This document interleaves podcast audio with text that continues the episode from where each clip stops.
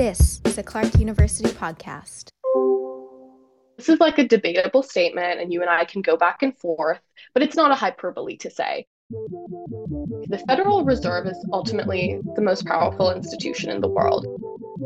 With this comes an expectation that when they do speak, it is for a reason, and when they do choose to communicate something, perhaps we should listen especially now with inflation being a concern for everyday Americans, just because like the prices of eggs and milk and flour have risen by a lot. I think that people do generally listen, maybe not as in depth as investors would. Clark University senior Shorena Giorgadze has spent the last year analyzing the Federal Reserve, also known as the Fed. Shorena, an economics major, became fascinated by the way the country's central banking system communicates with citizens. The economic institution's communication practices became the focus of Shorena's thesis paper, a project that required her to determine a specific question to investigate. I thought that an interesting topic would be how forward guidance influences financial markets. Forward guidance is just simply a communication tool, like it's just how the Fed decides to communicate with the public. This idea of the Fed being transparent and communicating to the public what they may or may not do, how does that influence financial markets? That was really the basis of the question.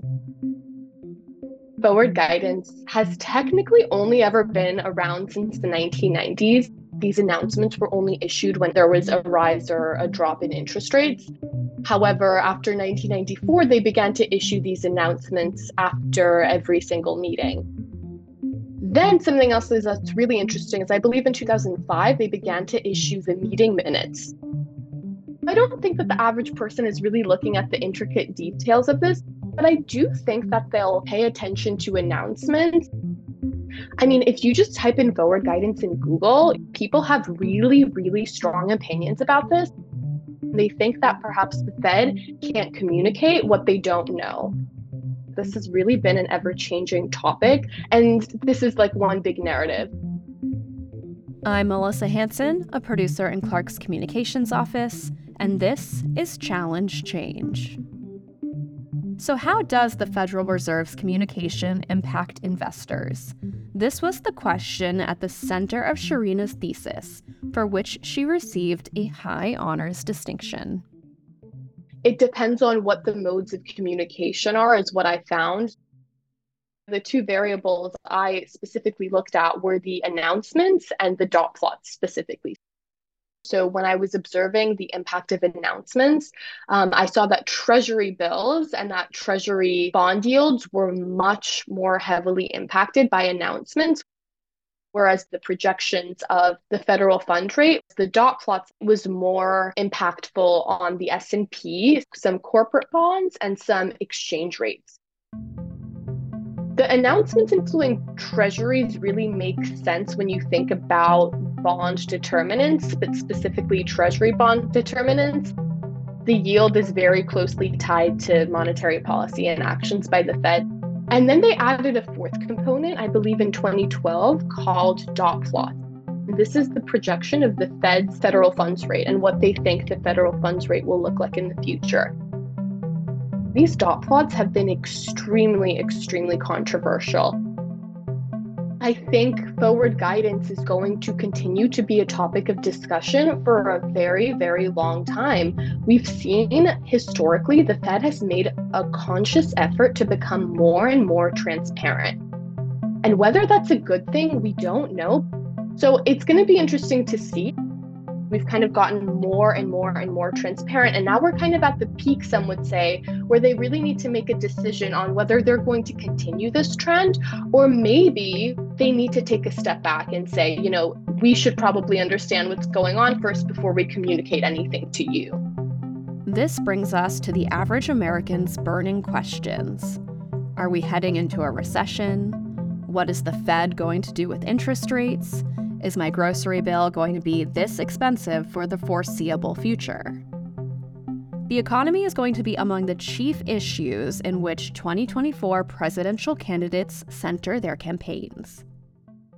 Inflation has slowly began to come down. And we shouldn't have premature excitement over this, but I think it would be fair to say that we will see a dip in inflation in the coming months. And with this, I think it is also a fair assessment to say that the Fed will also start to ease up on raising interest rates. You see that there is a difference in how aggressive they're being. I think perhaps over the summer, end of summer, they will start to ease up the bank failures going on right now, some are saying that this could do the Fed's job for them and that these bank failures will apply a certain amount of pressure to the economy where the Fed does not need to be as aggressive as they maybe have been and will tame inflation through this. During times of recession, when perhaps the Fed isn't able to use their interest rate tool, they really have to rely on unconventional sources of monetary policy, which is, of course, forward guidance. Forward guidance is incredibly unconventional, and it's a tool that is clearly at the peak of its power. Shorena decided to major in economics because she felt problem solving was at the subject's core. It was always coming from a position of not sitting down and discussing issues going on in the world, but perhaps actually trying to fix them. That was something that I thought was very refreshing. I think it made me kind of a more of an optimist as a student, which I appreciated.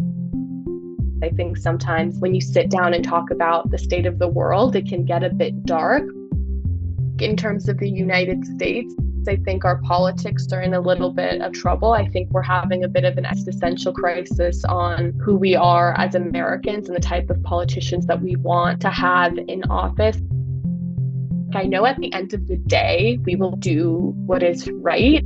Economics has moved away from purely being about, you know, getting a job on Wall Street to now actually being like an important academic topic and subject. And I think a lot of people my age are seeing the many opportunities that come with getting an economics major.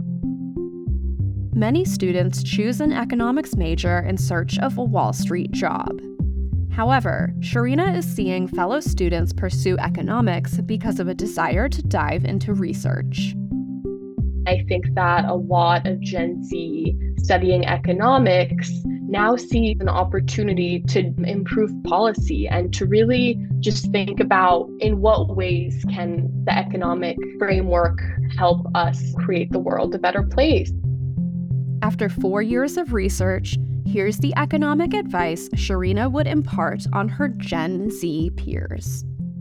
First of all, when it comes to the job market, I would say, you know, take advantage of this job market. I think a lot of us, when we saw COVID happening, we all, everyone in my grade was kind of just like, oh my gosh, we're going to graduate into a recession and there's not going to be any jobs around. And this is not the case. There has been some layoffs, but it's very industry specific, mostly in tech. I don't think that unemployment is going to be a huge issue, at least not for a while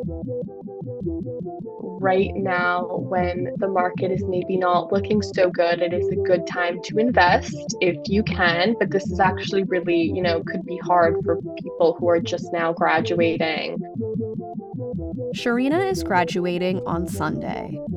After she walks across the stage at Clark's 119th commencement, she's heading into her first full time job. I am starting a job at a investment management firm, a private one, and it is something I am so excited about. I was an intern there last summer. They heavily inspired this topic and this theme um, as I saw just how important a role the Fed plays. I'm studying for exams right now because I have to get licensed, so that's been a bit of a pain, but I'll get through it. I'm very excited. I'm very excited as I figure out what it is I really want to do in the future, like where I want to go in terms of career. I think being around those people is going to be really helpful. Shorena is featured in a project our office just published, highlighting 23 outstanding members of the class of 2023. This project chronicles their time at Clark and where they're headed next. We'll link it in the show notes. Challenge Change is produced by Andrew Hart and Melissa Hanson for Clark University. Find other episodes wherever you listen to podcasts.